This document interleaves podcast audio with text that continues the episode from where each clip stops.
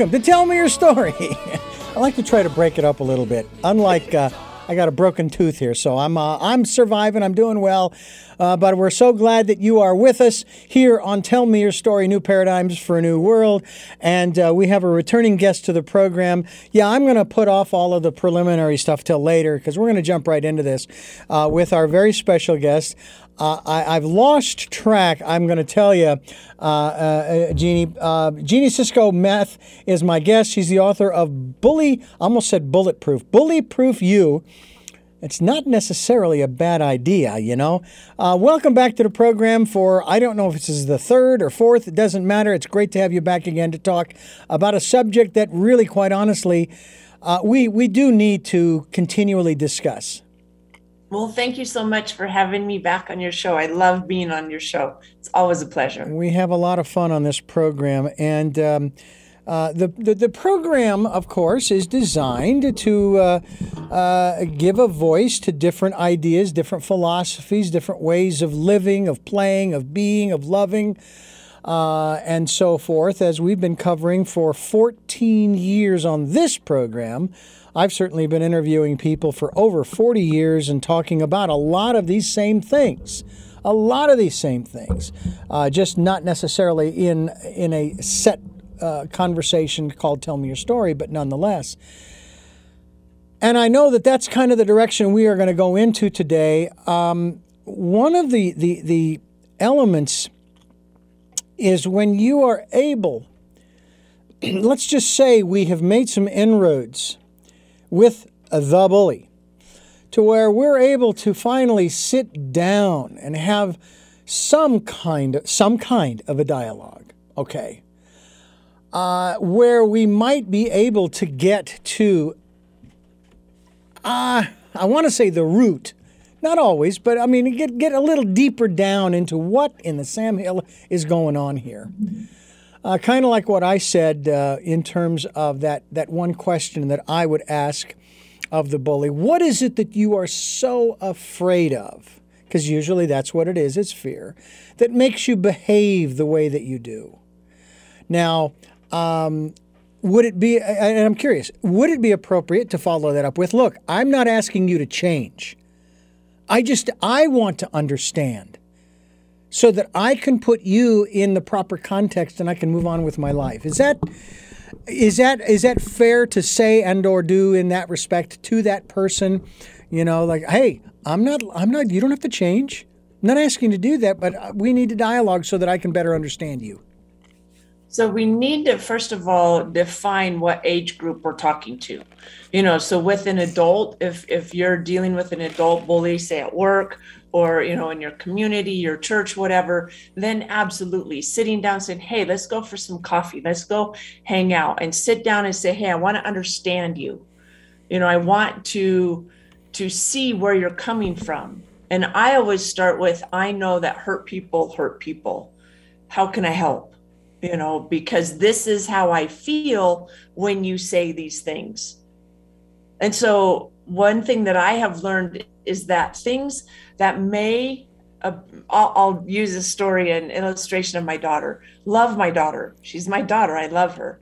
And I would never intentionally hurt her or bully her in any way or, you know, make her feel bad. The other day we were in the kitchen. This was probably 4 or 5 years ago. It was before she moved out. And so we were in the kitchen. She was in her early 20s. She's now 32. So probably 10 years ago. We were in the kitchen and I said something to her and I don't even remember what it was. But in my mind, it was not, you know, insightful. It wasn't instigating in any way. But the look on her face told me that she didn't hear what I said. And what I mean by that is it's my responsibility for my receiver to get my message. And it's the receiver's responsibility to understand the message. So often that message gets garbled when it comes out of my mouth and into somebody else's ears because of the filter that we have. So if I sit down and I say, hey, why are you the way you are? That's going to bring up defenses. Right? And they're going to feel attacked. Possibly. There's a good chance. But if I sit down and I say, hey, you know what? The other day when you said, oh my gosh, you're so tall. And then you continued to harp on that. I felt, you know, bullied, or I felt like there was a problem, or I felt, you know, help me understand what you meant when you said that. I don't think anybody can take exception with that. What about someone who you are trying to express where you're coming from, and they continually turn it around to make it about them? I'm feeling this way when you do this. All right. So I'm owning the feeling. I'm owning the feeling based upon what you are doing. And what you are doing is making me fearful. You know, and they turn it around and they say, well, yeah, well, I was afraid this, that, and the other thing. And it's like, oh, I'm not sure how to respond, because I want to say, no, no, no. This is about me right now. This is not about you. This is about me.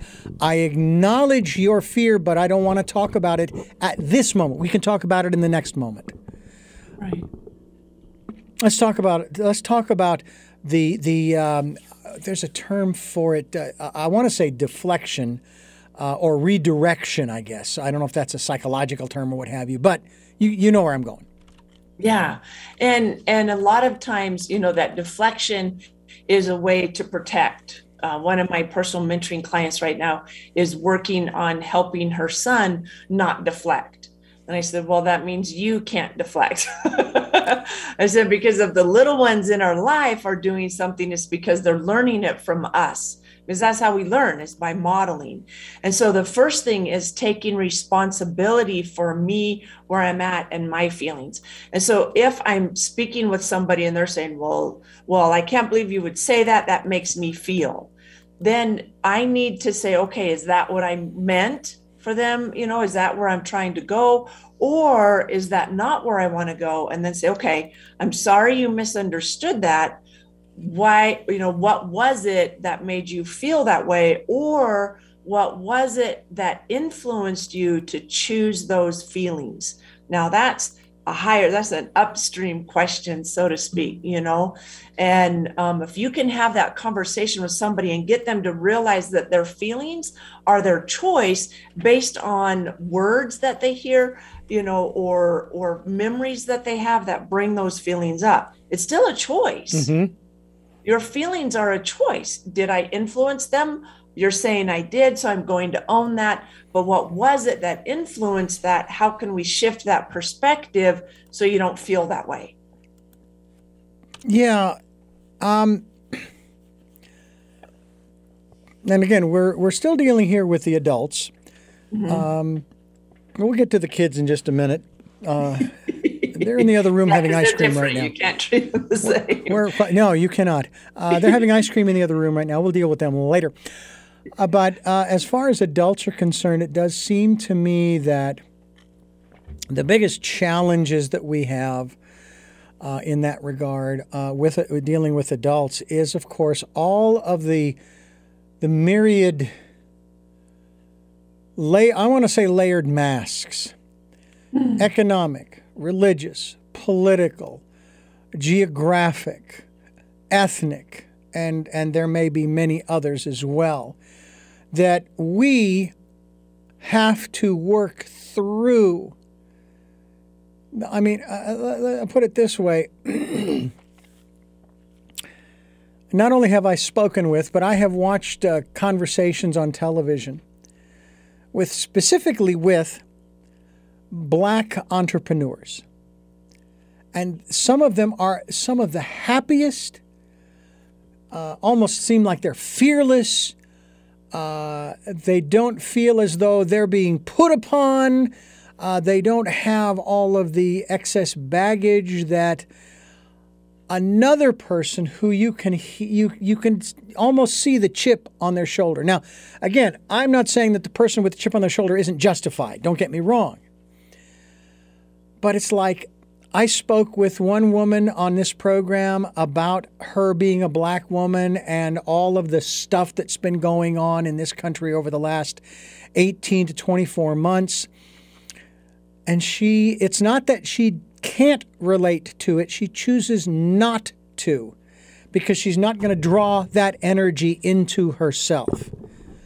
Now, has she had those experiences? She really didn't go into that.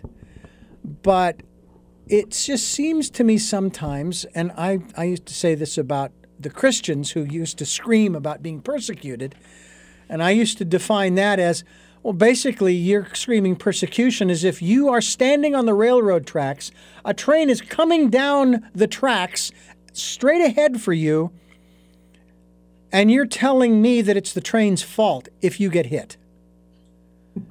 Get the heck out of the way.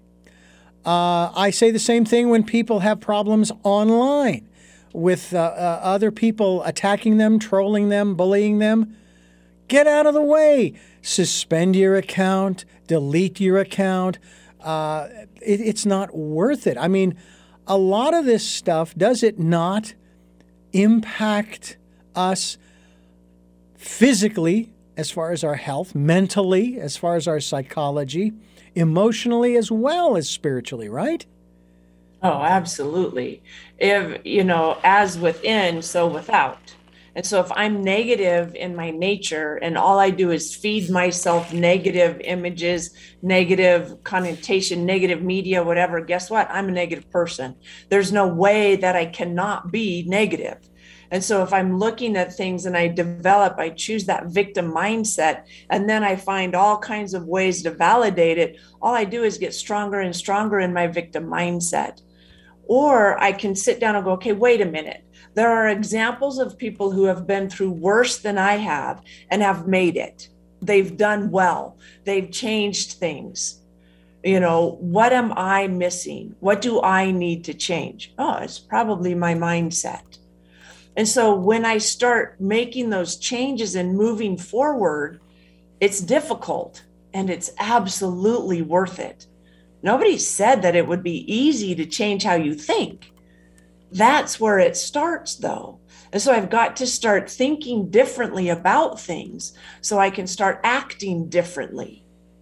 And so I absolutely love the story that you told about the lady that you interviewed earlier about how, yeah, those things exist. I don't allow them in my space. Yeah.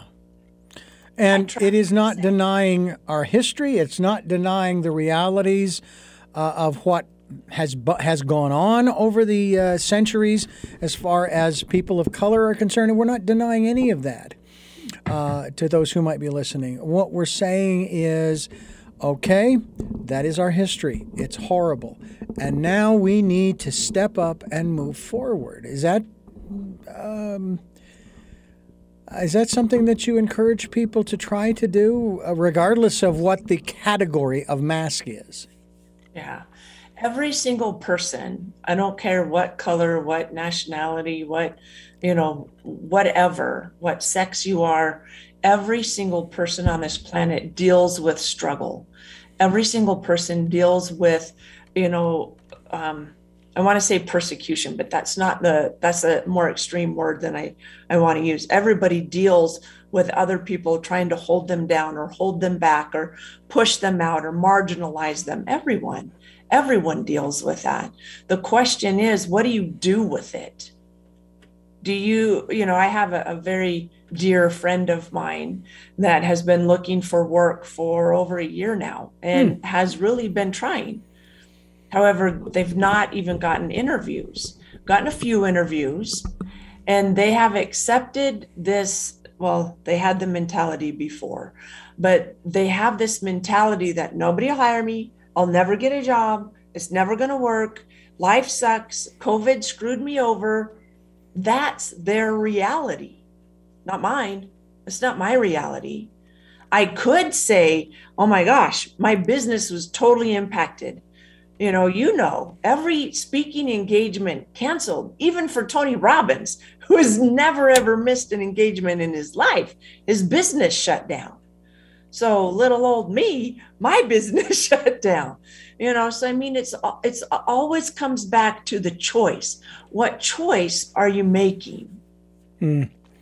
That is one of the subjects we talk about regularly here on Tell Me Your Story as we talk with Jeannie Sisco-Meth, author of Bullyproof U. BullyproofingYou.com is the website. We hope that you will take a trip there and check out what she has to offer. BullyproofingYou.com or Jeannie Sisco-Meth will be linked, as we have been, to your website. You also have Bullyproofing and the letter U. We'll talk about that as well. Sounds like an educational thing. Here on Tell Me Your Story, New Paradigms for a New World. I'm Richard Dugan, and I do really hope that you will stay right there with us as we continue here on Tell Me Your Story, New Paradigms for a New World.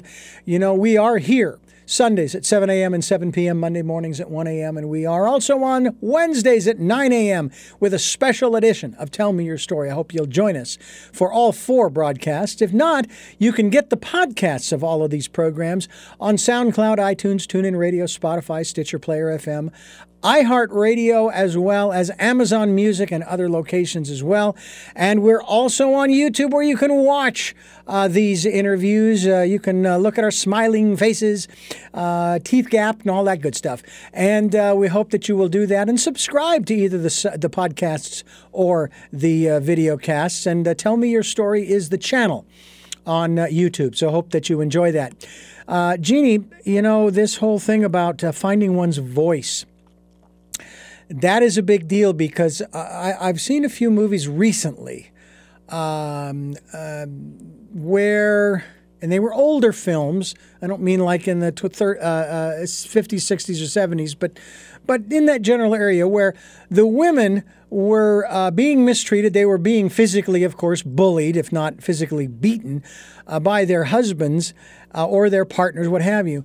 And, of course, down the road, they finally get the gumption up, and they basically take them out. They cut them into little pieces and so forth, and it's almost like justifiable homicide. Nowadays, you are seeing more and more movies with very strong female roles, female characters who have this experience, and they don't put up with it anymore. And I'm wondering, how much of an impact do you think that is having on the way that especially women in those kinds of situations, and it can even be in the workplace, it's not exclusive to home, what kind of an impact do you think that that is having? Well, I know that as humans, we learn from modeling. We learn from watching. And so if I'm watching media that is feeding me the story that it's okay to be violent and aggressive, then I am more violent and aggressive. That's been proven time and time again. If I'm reading books or, you know, whatever it is that I'm putting in, then I am much more likely to be violent and aggressive.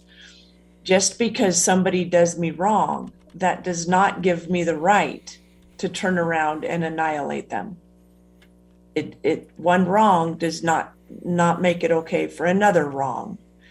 And so I like to think that your listeners choose the high road, so to speak, and wouldn't do that. You know, they would use their voice and say, hey, excuse me, that's not tolerated. You know, I have people talk to me certain ways and I have to speak up and I'll say, I'm sorry, you must have mistaken me for someone else. I do not allow that kind of language around me. Thank you. Yeah. You know, and usually that immediately ends it. If it doesn't, then I say, thank you so much. And I leave or I turn it off. You know, if I'm watching a movie that is offensive to me, I turn it off. I know too that, and because I've heard this happen in let's say workplaces, sometimes there's just regular conversation, but the language is extremely blue, extremely salty, shall we say? And the individual who really doesn't care for that just walks away. They just walk away. Whether they say anything to the supervisors or anybody else, I don't know, but they don't want to be around it.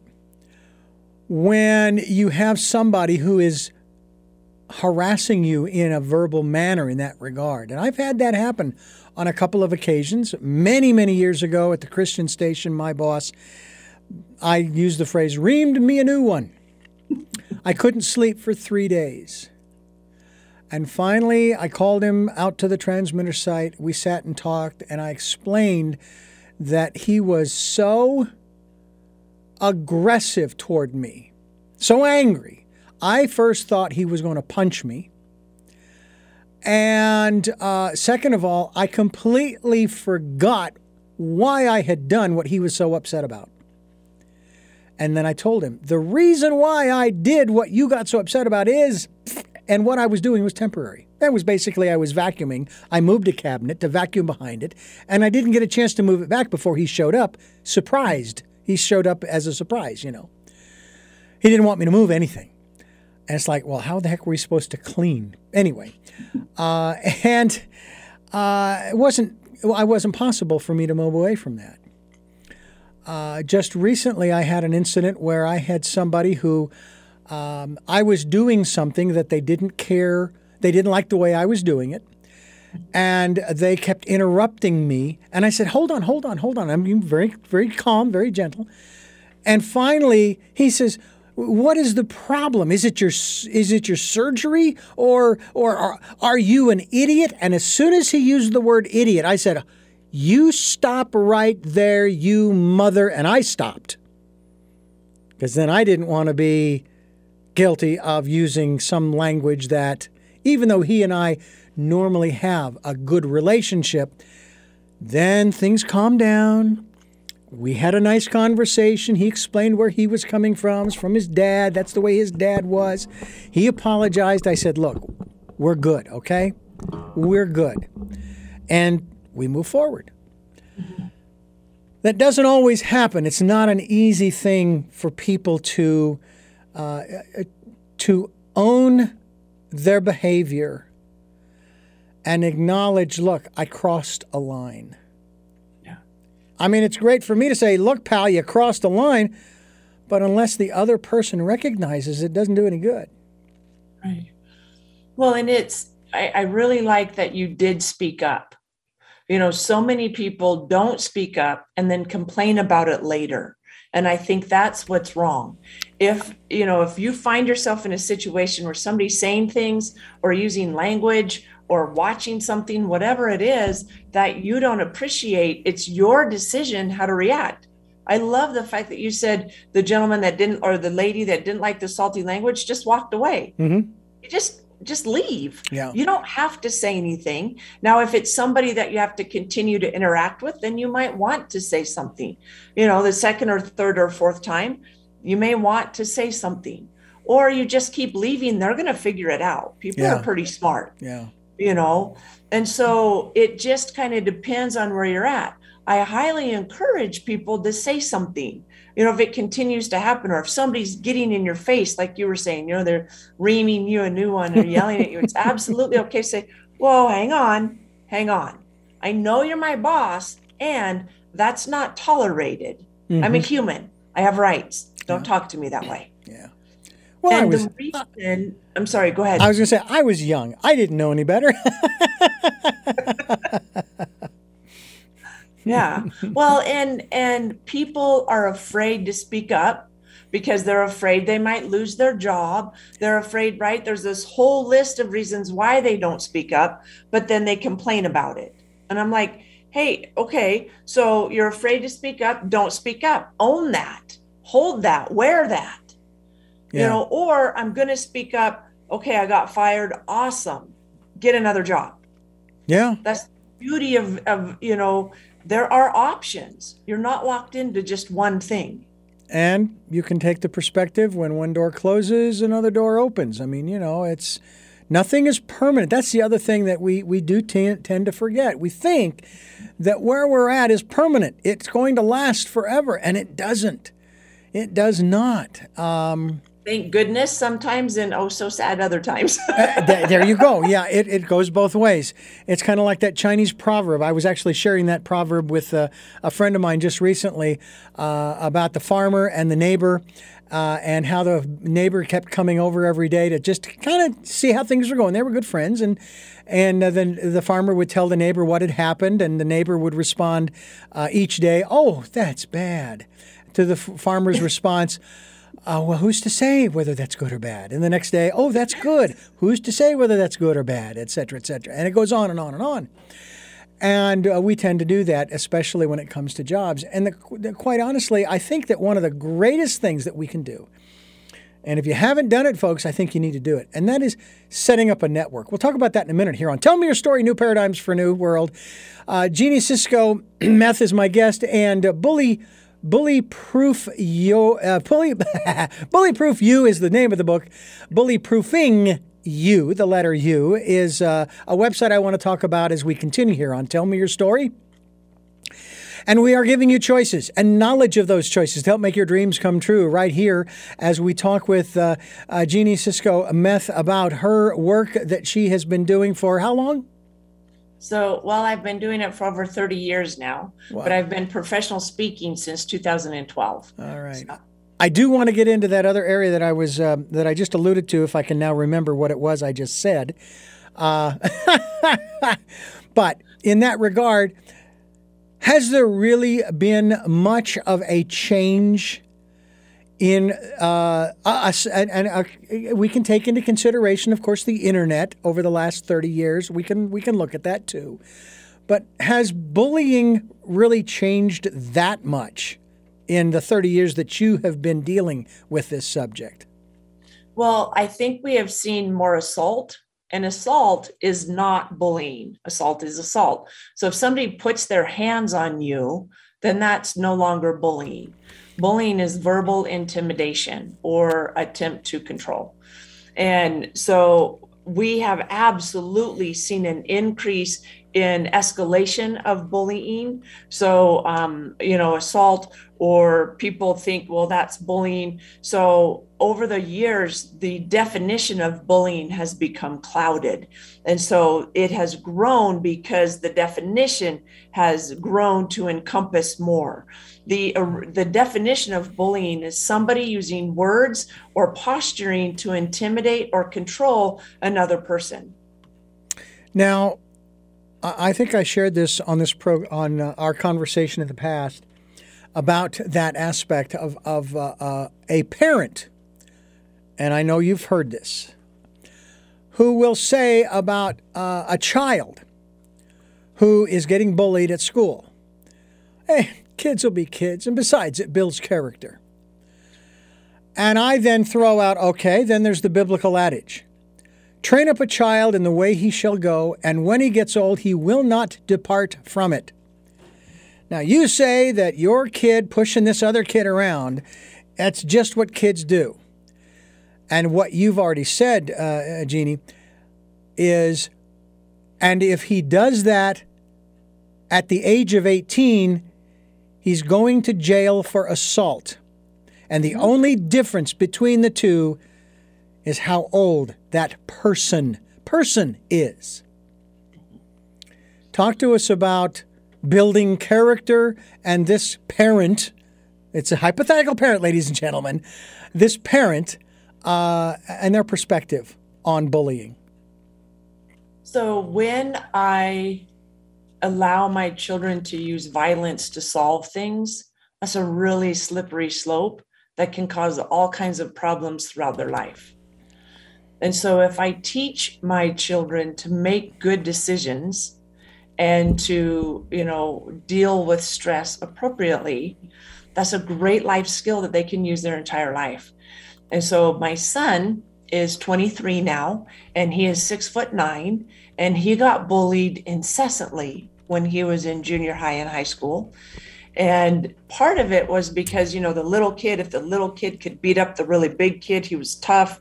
And, and the other way was if my son ever said anything back because of his size, he was always labeled the bully. And so he constantly was dealing with that growing up. And because of his ability to deal with it appropriately, he has an incredible sense of humor, an incredible ability to diffuse situations. And it has been beautiful to watch him use those as an adult. And so the building of character, I absolutely agree with that. It needs to be done. However, allowing somebody to bully somebody is not a way to build character. And it's not a way to toughen somebody up. We don't need to toughen somebody up. We need to be understanding and understood. You know, in the process of training for this particular career, I have been set in front of numerous different consoles and told, okay, this is this and this and this and this and this. All right, now here's what we're going to do, blah, blah, blah, blah, blah. And I've had this happen at numerous stations. And at one station, they sat me in front of the console. And I was just kind of tooling along, running the programming, doing great. And somebody came in and just started pushing buttons, pulling dials and slide pots and all this kind of stuff. And their intention was to see if I could recover from that. Now, after they did that, and after I recovered, I made the commitment that I would never train anybody by messing with the work that they were doing to see if they could fix it. Because they're going to run into enough problems down the road. They don't need me. Amen. Now, we might talk through certain scenarios, but I'm not going to sit there and screw with their board or their equipment to see if they can figure out what the problem is. I want them to learn how to do stuff, not how to fix stuff. Because in the process of learning how to do something, you learn how things work, what the workarounds are, plan B, plan C, and kind of like what you're saying, that's the process of building character. And it's not about giving everybody a trophy. Yeah. It's not what we're talking about here. Because I know a lot of people that get really bent out of shape when they hear about, oh, everybody's you all participated, so you all get a trophy, in spite of the fact that he won or she won, she was the first in line or whatever. So it's just really it's a kind of an unfortunate situation. We're talking with Jeannie Sisco-Meth, and she has written a book called Bullyproof U.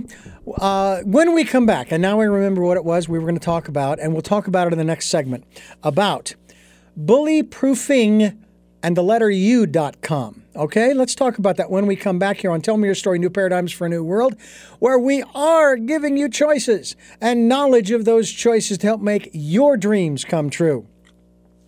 And as you listen to this program, I want you to know that we want you to take time out to spend time going within. We'll even talk a little bit about our own intuition and how that can help us, because I got to tell you, there have been times when I've looked down the corridor in school and going, I don't have a good feeling about going down there. I see those guys. I'm going the other way and just avoid the whole thing. But let's talk about going forward towards bullyproofing and the letter U.com. What is that all about? Because you have another website called bullyproofingyouyou.com. So Bullyproofing U, Y-O-U, is where the book is showcased. And so we actually have a home study course at BullyproofingYouBook.com. And it comes with the videos, a workbook, all kinds of stuff.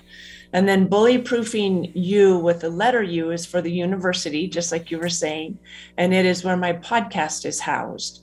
And we have, I'm sure it's nothing near where you are with your podcast, but we have been downloaded in over 92 countries. Woohoo! And, I feel very, very blessed. And it's just Jeannie's thoughts and feelings about things. Oh, that's cool. So if you want to just hear me saying, hey, you know what, this is what happened the other day, this is what I think, what do you think, is kind of what it's about. So, you know, I asked you earlier about how bullying has changed over the last 30 years, and you shared with us your thoughts. How has the awareness of bullying changed, and the what's the right word here? And the strategies for dealing. I mean, you mentioned one I thought was great with your son, and that is humor. Although I will say, and I'm hoping the humor wasn't self-directed, because self-deprecation is not a good alternative, just because if you make the joke about you first, then they won't make fun of you. No. Because now you're getting into a pattern of putting yourself down. So you got to be careful there. So how have the strategies for dealing with bullying and, of course, subsequently the bullies changed over the last 30 years or so? Well, I'm going to go out on a limb here, and I hope you don't get any bad messages. In our schools, in 90% of our schools, and that is, I am PFAing that statistic. I don't have the exact statistic, but it is an educated statistic. And that is in about 90% of our schools, they haven't changed. And that's the sad thing. Mm. It's sad, mm-hmm. you know, they're not being dealt with. And then in another part of our schools, they are being dealt with, and they are being, you know, getting help. The biggest thing is, and I dealt with this constantly when I was marketing to schools, and the schools, you know, when they would have a bullying expert come in, incidences of bullying would go up 40%. Because the person would come in and talk about and show videos. This is what bullying is. It's bad. It's horrible. Well, we learn by modeling. So if you're going to sit me and make me watch bullying videos for an hour, I'm going to leave that presentation and do more of it. It's natural. That's the way it works. And so I spent a lot of time explaining to them that my Bullyproofing U is totally different, because it's about improving confidence from the inside out. It's about teaching kids how to believe in themselves. It's about teaching kids how to speak up and know and stand for something, you know, and that confidence, that personal confidence. And that totally changes everything. And it constantly got called back to schools, just like I get to keep coming back on your show. I was constantly called back, and people said, your bullying presentation is so different.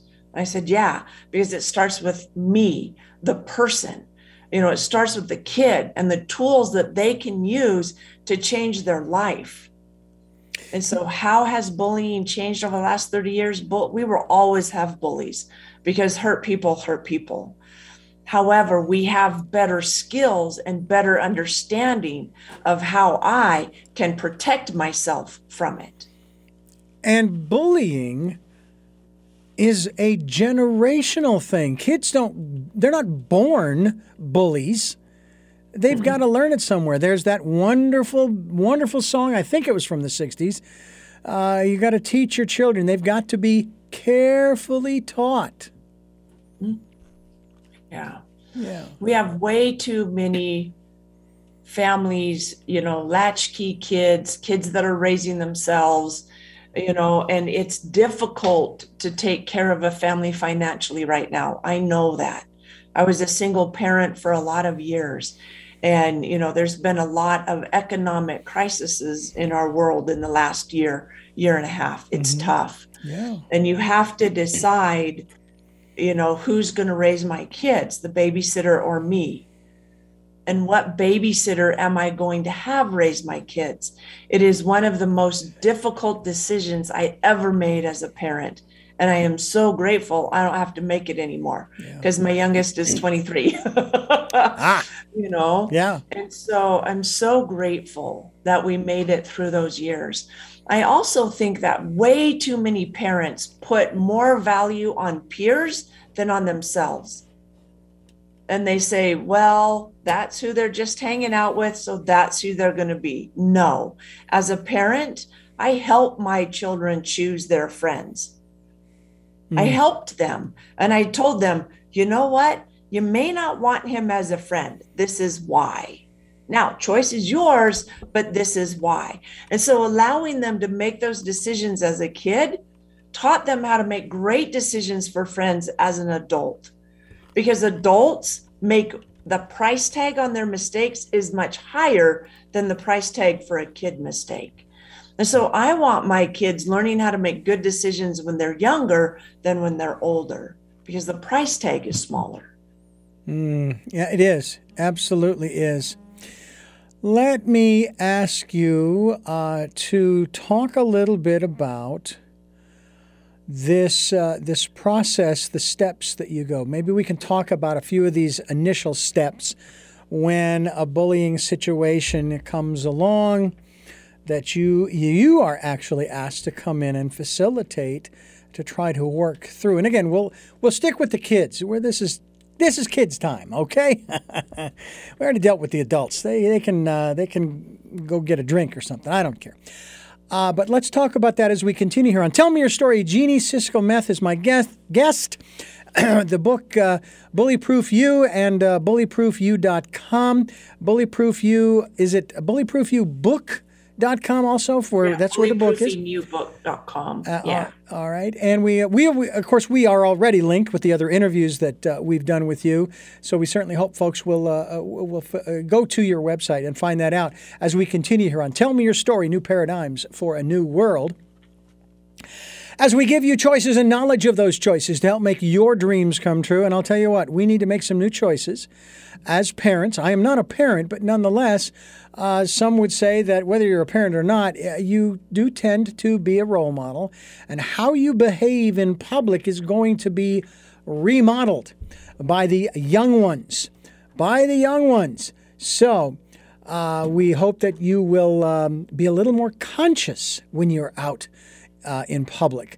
And if you are out in public with your kids and they start getting a little rowdy, be very careful, because a parent sometimes, even in a disciplinary mode, can kind of shift into that bullying mode, can't they?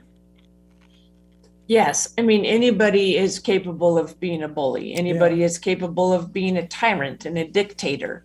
And there's a time for being a dictator in your home, and there's a time in being a facilitator in your home. My 2-year-old, that is now 23, 2-year-olds throw fits.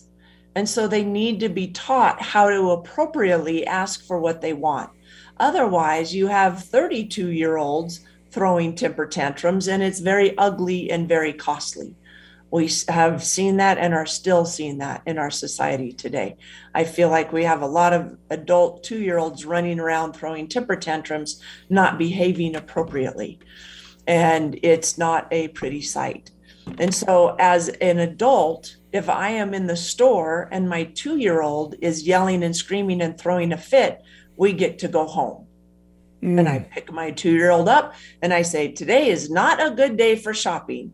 And I take my 2-year-old home and I get a babysitter and I go back out and I do my shopping. And then I come back with an ice cream. Why? Because I like to rub salt in the wound and make sure that the next time we go out, my child is more perceptive and more acceptable or amicable to behaving appropriately in the store. But you used a very important phrase there. You didn't say, it's time to go home because you're misbehaving. You're saying, it's time to go home. Today is not the day for shopping. And that is, I think, a wonderful distinction. Yeah. Yeah, it's not that. So a lot of times parents will point their finger and say, you're bad, and that's not it. It's you've made a bad decision. This is not a good decision. Here's your consequence because of your decision. Mm-hmm. So many people have not learned cause and effect in our world. Mm-hmm. This happens, and so many people think, well, I want to avoid that. Well, no, you made the decision to receive that. And so if my 2-year-old gets taught that they throw a temper fit in the middle of the store, they go home and I go back out and do the shopping and I get an ice cream, they learn temper fit, no ice cream. But if they learn that, oh, I control myself, and they say, Mom, I don't like this. That's okay. You don't have to like this, but you do need to be amicable for the next 30 minutes while we finish shopping. Then I'll get you an ice cream. Okay, I can do that. Right. And that's what happens in the world. And we have too many people that are trying to circumvent that and say, well, I want to make whatever decision, however I want, do whatever I want, and still get good things happen to me. Yeah. Doesn't work that way. And I will have to say that we need to bring that forward into the modern day. It's one of the reasons why, and again, I don't want to cast aspersions or judgment, but it's one of the reasons why we're having the spikes across this country that we're having. Because there are those who have made that kind of a choice. I'm not getting vaccinated. I'm not wearing a mask. I'm not social distancing. I don't have to because I have the constitutional right to do what I want, when I want, where I want, how I want. All right. And now here are the consequences. Here's the cause and here's the effect. Now, I'm not an epidemiologist. I don't know what the hell's going on. All I know is I care a little bit more about my community. And so rather than saying, oh, they're usurping my rights, I'm exercising. That's what I've been saying all along. No one has taken away my individual rights. I choose to exercise them, to care not just for myself, but for others as well. I'm curious, this was a question I was going to ask you earlier, and I know I kind of put it in the context of how has bullying changed. I'm curious, in the 30 years that you've been doing this, 30 plus years you've been doing this, can you share with us some of the success stories? You've talked about your son in particular, but what about some of the other kids? And this is going back maybe 20 or 30 years, and now they are adults. And they have kids. And hopefully the cycle has been broken, at least to some degree, what have you. Can you give us some of those feel-good stories, we've sort of nipped the bullying thing in the bud over here. And as you said, it's never going to go away because, hey, people are people, and you can't get to everybody. But what about those success stories? Yeah, so I was a high school teacher for 17 years, and now I haven't been a high school for almost 10 years, so I retired in 2012, but I was a teacher long enough to help people and then have them grow up and have kids, and to be able to run into them in the community and keep in touch with them through Facebook and things like that, seeing their life change. And I by no means take responsibility for that. I just planted seeds. I helped, I facilitated in a way. And so seeing a student who used to be on drugs and in gangs and, had 3 or 4 children, 2 of them taken away by the state, turn into an upstanding, committed, hardworking adult that gets their kids back, that's phenomenal.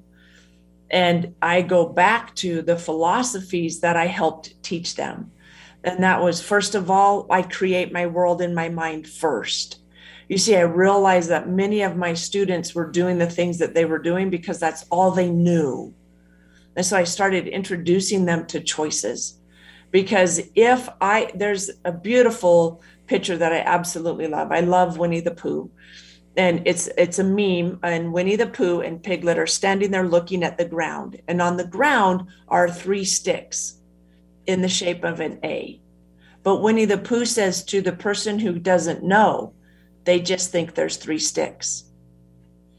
And I love that analogy, because if I don't know that those 3 sticks form the A, there's no choice.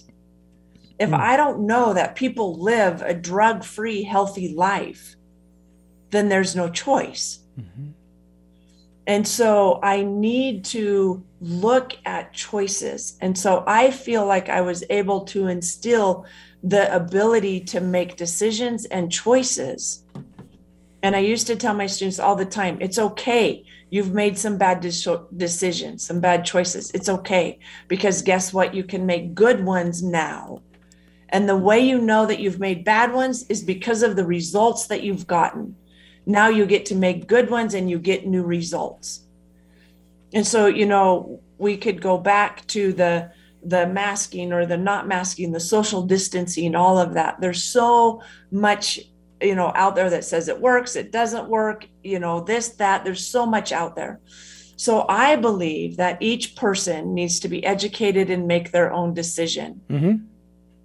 And I don't agree with the government getting involved because those are freedoms. And I feel that it is a very, very slippery slope. And so if wearing a mask protects me, I wear a mask. And if I'm afraid of getting it from somebody else, I social distance. I wear a mask.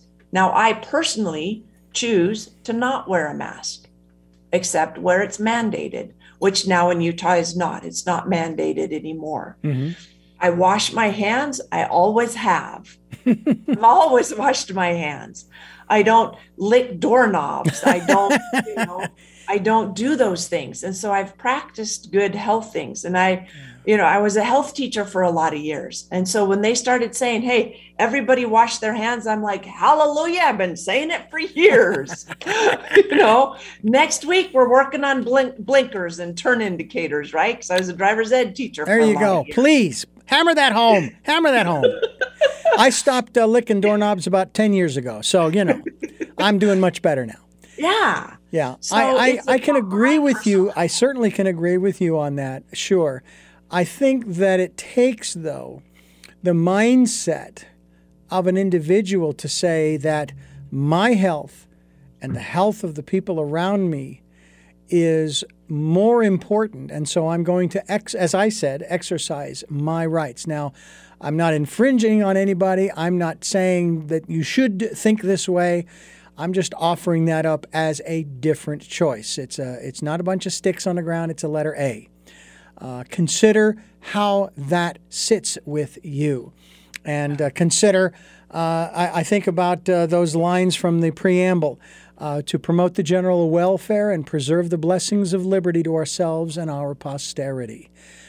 How do you do that by, not taking the precautions that are made available to you to protect yourself when you feel you, as you said, when you feel you need to be protected. I absolutely do protect myself. Yeah. And I let people know how to protect themselves as well. Absolutely. We're talking with Jeannie Sisco-Meth, and she's the author of Bullyproof U, and we are on Tell Me Your Story, New Paradigms for a New World on SoundCloud Podcasts, Spotify, iHeartRadio, Amazon Music. We're on YouTube. Tell Me Your Story is the channel. We hope that you will subscribe to those as well. I'm Richard Dugan, your host, and we are going to continue here talking with Jeannie Sisco-Meth, and I do want to thank you so much for this new conversation.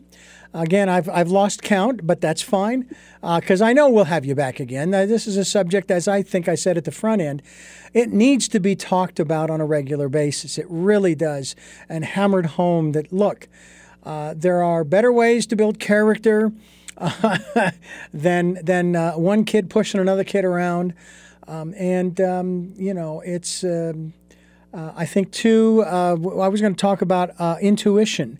Do you ever teach that aspect of living, if you will, to the kids, and maybe more so to the adults? I don't know if the kids would really necessarily pick up on that, or the gut feeling. Maybe they might, in terms of, should I go down that corridor or not? Or should I go this way or that way home from school or not? So absolutely. And I think it's really important.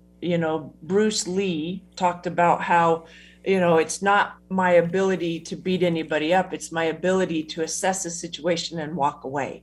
I think one of his quotes is not this, not this environment or not this bar. I don't want to go in here because of the situation. Right. And so teaching people how to read situations is very important. And younger kids are getting better and better at it if they are around people. Part of the problem has been that we have pulled people away from people. you know, and I was speaking with a gentleman just yesterday, and he was talking about, I'm worried about my little kid going back to school because he hasn't learned how to interact with people. He hasn't learned how to look at their face. All he's been able to do is see their eyes. And so how's he going to read people? How's he going to understand? And I said, well, it's going to take you guys talking and teaching. Absolutely. You know, and learning. And I said, you know what, you may be surprised. He may be really good at reading people because all he's had is the eyes, you know, and he's had to focus on the eyes and see what's going on and not necessarily listen to or look at, you know, what's coming out of the mouth. And so that ability to be able to discern and to make a decision is so important. And it always has been.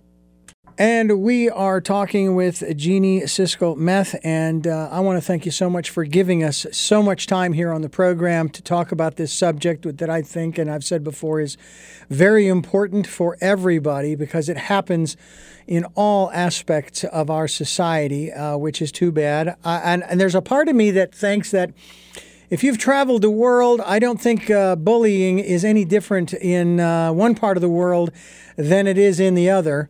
Although I suppose in the more strict countries, it probably isn't tolerated. But if there is bullying, it's done under the table. It's done in secret, that kind of thing.